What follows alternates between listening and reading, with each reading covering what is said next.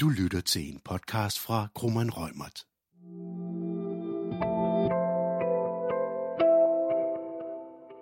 Velkommen til vores podcast. Mit navn er Sonny Gårdslev. Jeg er advokat her i Krummeren Rømert og har speciale i konkurrenceret. Og med mig i studiet i dag har jeg mine kollegaer Hans Jakob Folker og Bart Kreve, som begge er partnere her og specialister i henholdsvis erhvervsstrafret og konkurrenceret. Hans Jakob, før du kom her til Krummeren Rømert, der var du vicestatsadvokat i SØIK, eller SØK, som det tidligere hed. Ja, det er helt korrekt, eller bagmandspolitiet, som det jo også øh, bliver kaldt. Jeg er nu partner her i huset og arbejder bredt med straffesager, interne undersøgelser, hvor de her dawn raids, det er en del af hverdagen. Og bare dit speciale, det er konkurrenceret? Ja, Sonny, det er korrekt. Jeg er dansk og belgisk advokat med speciale i dansk konkurrenceret og EU-konkurrenceret, og jeg har været involveret i en lang række undersøgelser på det her område. Det emne, som vi skal tale om i dag, det er dawn raids, eller på dansk også kaldet uanmeldte kontrolbesøg og i visse tilfælde rensagninger. Det er klart, at det aldrig er rart at blive kigget efter i sømne, og slet ikke, når man bliver kigget efter helt uanmeldt. Jeg hørte på et tidspunkt en podcast fra Konkurrence- og Forbrugerstyrelsen netop om det her emne, og der blev sagt, at ofte når de her besøg de bliver foretaget, jamen så kan der ske det, at folk ude i virksomhederne kan blive lidt befippet. Hans Jakob, hvad er dine erfaringer med det? Jamen, det kan helt sikkert godt ske. De fleste bliver jo helt sikkert lidt overrasket, øh, når der pludselig en tidlig morgen står en gruppe embedsmænd eller politifolk i receptionen og siger, at nu vil de altså tale med virksomhedens direktør i det, der skal foretages en undersøgelse af virksomheden. Men Hans Jakob, hvem er det, man typisk møder i sådan en situation, og hvorfor foretager man egentlig besøgende uanmeldt? En anden ting, jeg også tænker, vi lige bør berøre, det er spørgsmålet om, er det hvilken som helst virksomhed, der risikerer at blive rated, eller hvordan øh, kommer man i myndighedernes søgelys? Ja, altså formålet med sådan et downrate eller en rensning er jo basalt set at foretage kontrol og lede efter beviser. Typisk vil myndighederne have en formodning eller en mistanke om, at der er sket noget, øh, der skal undersøges. Øh, sådan nogle fisketure uden et klart formål, det, det er ikke lovligt. Og til det formål, jamen, så mener myndighederne, øh, at, det, at den her uanmeldte kontrolform, jamen, det er en god måde at gøre det her på. Det er også en undersøgelsesform, der bruges i andre lande, men øh, selvfølgelig kommer det også lidt an på, øh, hvilken tradition, øh, som myndighederne opererer efter. Og for så at svare på dit andet spørgsmål, så er svaret øh, ja, det er alle virksomheder, der kan komme ud for et øh, dawn raid. De myndigheder, som kan og hyppigst foretager uanmeldte kontrolbesøg eller dawn raid, det er politiet, Finanstilsynet, Datatilsynet, Skat og Arbejdstilsynet, men også Miljø, Fødevaremyndighederne er hyppige brugere øh, af instrumentet. Og så er der jo konkurrenceområdet. Bart, kan du ikke fortælle lidt om, hvad det egentlig er, I typisk oplever her? Jo, det kan jeg godt. Når konkurrencemyndighederne kommer på uanmeldt besøg, foregår det præcis på den måde, som du beskrev før, Jakob. Nemlig et hold embedsmænd møder op i virksomhedens reception og beder om at tale med den ansvarlige for virksomheden. Vores råd er, at der på forhånd er et beredskab på plads i virksomheden for den type besøg. Selvom man aldrig kan forberede sig 100% på et kontrolbesøg, hvor embedsmændene har lov til at gennemgå alt ens materiale, så hjælper beredskabet til, at besøget bliver gennemført professionelt, og at der ikke opstår paniksituationer. Vi oplever, at vores klienter typisk er rigtig glade for, hvis vi kan komme hurtigt frem og hjælpe med at få kontrolbesøget afviklet i god ro og orden. Ja, og her vil jeg lige indskyde, at det videre det er alt ens materiale, myndighederne kan gennemgå. Så hver gang man skriver en e-mail, så bør man principielt huske på, at den i værste fald risikerer at ende i myndighedernes hænder og blive genstand for sådan en undersøgelse her. Eller i hvert fald indgå i en undersøgelse. Det er rigtigt, ja.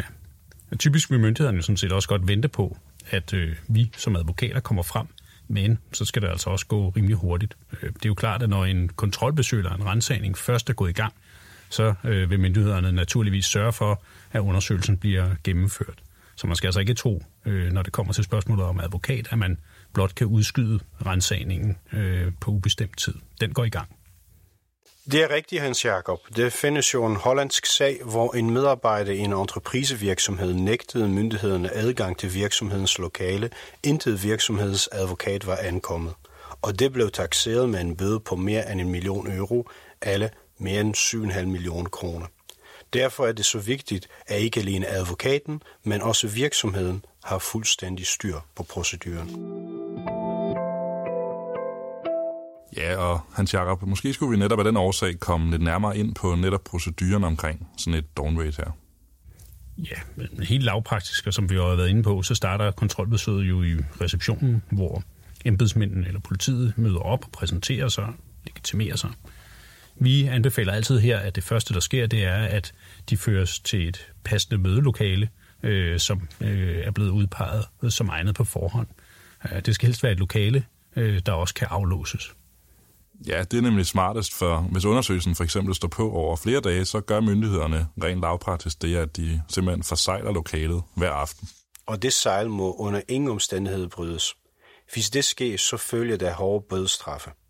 Det findes for eksempel en sag, hvor en tysk energivirksomhed betalte ikke mindre end 37 millioner euro i bøde, det vil sige knap 275 millioner kroner, for at have brudt et sådan sejl, selvom virksomheden faktisk ikke efterfølgende blev fundet skyldig i en konkurrenceretsovertrædelse. Ja, og det samme gælder for destruktion af materiale eller andre af det, man kan kalde for panikhandlinger – uanset om der måtte være begået ulovligheder eller ej, så er noget af det værste, man kan gøre, det er at begynde at destruere materiale, eller i det hele taget at gå i panik. Men hvis vi prøver at komme tilbage til mødelokalet, Hans Jacob, nu har vi fået alle mennesker, øh, der var relevante for undersøgelsen, samlet i god ro og orden, herunder også øh, embedsmændene. Hvad skal virksomheden så gøre som det første? Ja, så noget af det første, der sker, øh, når man har øh, samlet alle i mødelokalet, det er at se på, hvad undersøgelsen egentlig går ud på hvad er skåbet for undersøgelsen, øh, hvad det er. Man får som regel præsenteret en kendelse eller et stykke papir, hvor det fremgår, hvad undersøgelsens formål og genstand er. Så gennemgår man øh, det for at kunne tilrettelægge undersøgelsen på en ordentlig måde og blive enige om, øh, hvad øh, rammerne for myndighedernes øh, videre arbejde er, og hvad de må gennemgå. Og vigtigt også, hvad der ligger uden for øh, undersøgelsens øh, formål. Og så går undersøgelsen i gang. Det afhænger jo selvfølgelig også lidt af virksomheden, hvordan det hele håndteres og forløber. Er der for eksempel tale om en IT-virksomhed, eller måske en virksomhed med mange fysiske arkiver? Det lønner sig altid at samarbejde, men naturligvis skal virksomhederne også stå fast i forhold til, hvor grænsen går. For eksempel må myndighederne både gennemgå fysiske mapper, hele e-mailbokse og tilsvarende. Men faktisk må de også godt kigge i skuffer og skabe, private taske, biler og i nogle tilfælde endda på privatadresse. Det er ganske, ganske indgribende at være udsat for et kontrolbesøg. Det er klart, at det vil være meget indgribende at blive udsat for sådan en undersøgelse her, men Hans Jakob, som Bart også sagde, så skal man stå fast på, hvilke grænser der er, øh, for hvad man skal finde sig i, og, og hvornår man også kan, kan og skal sige fra over for myndighederne. Hvor, øh, hvor er vi henne der? Jamen, det, er jo, det er jo helt sikkert, at det faktisk er et ret tungt reguleret øh, spørgsmål, øh, fordi det her det handler om øh, retssikkerhed, det handler om selvinkriminering, og det handler om retten til en advokat. Der findes øh, en del lovgivning på området, og netop derfor er det jo også vigtigt hurtigt at få sin advokat til stede. Det er selvfølgelig også en presset situation. Der er ikke tid til at sidde og slå efter i lovene, så øh, det er helt afgørende, at man får hjælp øh, til hurtigt at nå til enighed med myndighederne, for ja, ellers ja, så går der går de jo simpelthen frem, som jeg sagde, med undersøgelsen, så den kan blive gennemført. Denne podcast handler om, hvad man gør, hvis det pludselig banker på døren, og udenfor står en gruppe embedsmænd eller politifolk på uanmeldt kontrolbesøg, eller måske klar til at foretage en rensagning. Ja, og når myndighederne foretager sådan et dawn raid her, så har de altid IT-folk med. Og det har de, fordi så kan myndighederne foretage en kopi, eller ofte endda en, en fuldstændig spejling af data ude fra virksomheden. Det kan så give en udfordring ved, at gennem sådan en spejling her, så risikerer myndighederne at få adgang til data, som ligger uden for undersøgelsens omfang, eller scope, som Hans Jakob har talt om før. Det kan også være, at data er omfattet af det, vi kalder legal privilege, eller bare på anden vis ikke skal indgå i undersøgelsen. Det er så her, hvor vi ofte som advokater sidder med hos myndighederne og overværer deres søgninger i materialet. Det gør vi for eksempel på konkurrenceretsområdet, så sidder vi med ude hos Konkurrence- og Forbrugerstyrelsen. Men Hans Jakob, er, er det det samme på, på andre områder, når for eksempel politiet foretager en, en rensagning? Nej, det er faktisk et af de steder, hvor der er lidt forskel i, hvordan øh, tingene gribes an. Når politiet de foretager en øh, rensagning øh, og beslaglægger materiale, ja, så sidder hverken virksomheden eller dennes advokat øh, med øh, til selve gennemgangen. Selvfølgelig kan der være nogle spørgsmål, der rejses, men de bliver som regel håndteret gennem drøftelser mellem advokaten øh, og politiet, og det sker øh, altid som efterfølgende drøftelser. Men derudover, så er en undersøgelse øh, jo et undersøgelse. Så de fleste øh, øvrige principper, de er, de er det samme, selvfølgelig med små forskelle. Bare nu nævnte jeg kort før øh, begrebet legal privilege. Kunne du ikke tage og uddybe lidt om, hvad det egentlig betyder? Jo, det drejer sig om, at rådgivningen mellem klient og advokat som udgangspunkt er fortrolig, og det betyder, at den er undtaget fra myndighedskontrollen. Myndighederne kan altså ikke gennemlæse sådan rådgivning, og de kan som regel heller ikke inkludere rådgivningen i deres casefile. Det gælder jo selvfølgelig også i forhold til andre myndigheder heriblandt øh, politiet. Problemet er øh, selvfølgelig så, at det ikke altid er helt klart, hvornår for eksempel en mail er en del af rådgivning. Af den grund så anbefaler vi jo også, at det markeres klart, når der er tale om rådgivning, øh, for eksempel i mails, at det er en del af et advokat-klient fortroligt forhold. Det vi typisk anbefaler, det er, at der bliver skrevet privilegeret og fortroligt i emnefeltet, øh, i overskriften, eller i sidehovedet eller lignende. På den måde så kan rådgivningen, at når der er tale om rådgivning, så er det meget hurtigere at få øje på. Godt. Nu har, vi, nu har vi så været igennem et typisk forløb for sådan en undersøgelse her. Jeg tænker, det er en idé at slutte af med nogle, nogle helt konkrete tips til, hvordan man som virksomhed skal håndtere at blive udsat for et kontrolbesøg, eller også hvordan man, man bedst forbereder sig på det uventede. Det er en god idé, Sonny. Først og fremmest, uanset om det taler om den ene eller den anden undersøgelse, så er det vores erfaring, at det lønner sig på forhånd at få et såkaldt dawn rate beredskab på plads for den her type undersøgelse. Simpelthen fordi det gør, at de relevante personer i virksomheden ved, hvordan tingene gribes an, og hvem der skal informeres om hvad i hvilken rækkefølge. Ja, sådan nogle dawn race manualer udarbejder vi enten specifikt for konkrete myndigheder eller mere generelt for alle former for myndighedsundersøgelser. Det sidste bliver mere og mere almindeligt, men det afhænger selvfølgelig også lidt af, hvorvidt virksomheden mener sig eksponeret i forhold til den ene eller anden lovgivning. Men Bart og Hans Jakob, med jeres erfaring, der har jo deltaget i rigtig mange af den her type undersøgelser. Har I nogen gode idéer til, hvad man selv kan gøre som virksomhed for at træne til et dawnweight eller en rensagning, og dermed, som jeg sagde før, være lidt forberedt på, på det, man håber ikke sker? Noget, der er meget udbytterigt, er, når vi gennemfører de såkaldte mock-down rates. Den slags generalprøve, hvor dawn rate manualen gennemgås og testes af i praksis. Uanset hvor meget man har forberedt sig på skrift, er der intet, der slår en praktisk forberedelse. Ja, det er en rigtig god idé. Jeg tror i det hele taget, det bliver vigtigere og vigtigere for virksomheder at have styr på deres governance også på dette område. Og det, ja, det omfatter jo selvfølgelig også, hvordan man forholder til situationerne, som vi her øh, taler om. En anden ting, man måske også kunne tænke på, det øh, er hele spørgsmålet omkring pressen. Fordi pressen kan jo ret hurtigt få at vide, når myndighederne har været på kontrolbesøg, så hvordan, øh, hvordan håndterer man bedst spørgsmål omkring det? I nogle sager øh, kan det jo være svært at undgå, øh, så der må man forberede sig på, at pressen øh, kan blive en faktor. Men der er selvfølgelig også mange undersøgelser, der gennemføres uden at øh, pressen er involveret.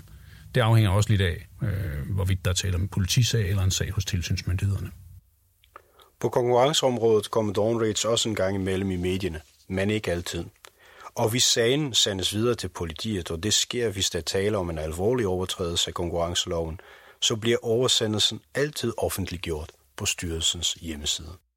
Jeg tror godt, vi kan konkludere, at uanset om et downrate bliver foretaget af politiet, eller konkurrencemyndighederne, eller en helt tredje, fjerde myndighed, så vil man som, som undersøgt virksomhed ofte have et behov for omgående at få juridisk bistand til situationen.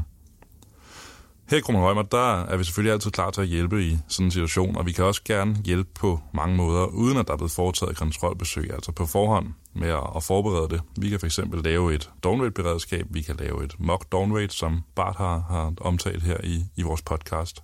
Herover har vi som noget helt nyt øh, lavet en downrate-app. Den har vi kaldt for Krummerhøjmer on Call, og appen er sådan set ret simpel. Den har en knap per relevant myndighed, man kan være udsat for at få besøg, og hvis man så trykker på den her knap, så øh, sørger appen for, at man kommer i kontakt med en af vores eksperter på det pågældende område. Og så kan man derigennem få hjælp til at håndtere situationen nu og her. Vi håber, at den her podcast har givet dig et lille indblik i, hvad dawn rates er for en størrelse, og hvad man skal være opmærksom på, hvis man kommer ud for et uanmeldt kontrolbesøg. Mange tak, fordi du lyttede med.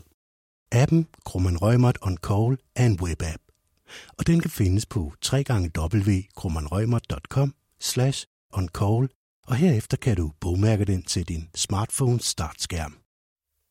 Du har lyttet til en podcast fra Krummeren Rømert. Podcasten er udtryk for vores specialisters opfattelse af retsstillingen på nuværende tidspunkt. Vær opmærksom på, at retsstillingen godt kan udvikle sig løbende i takt med, at der kommer ny praksis på området. Hvis du ønsker at vide mere om emnet, så kan du tilmelde dig vores nyhedsbreve eller finde mere indhold på vores lønningscenter på grummanrøgmert.com. Du er også velkommen til at kontakte vores specialister.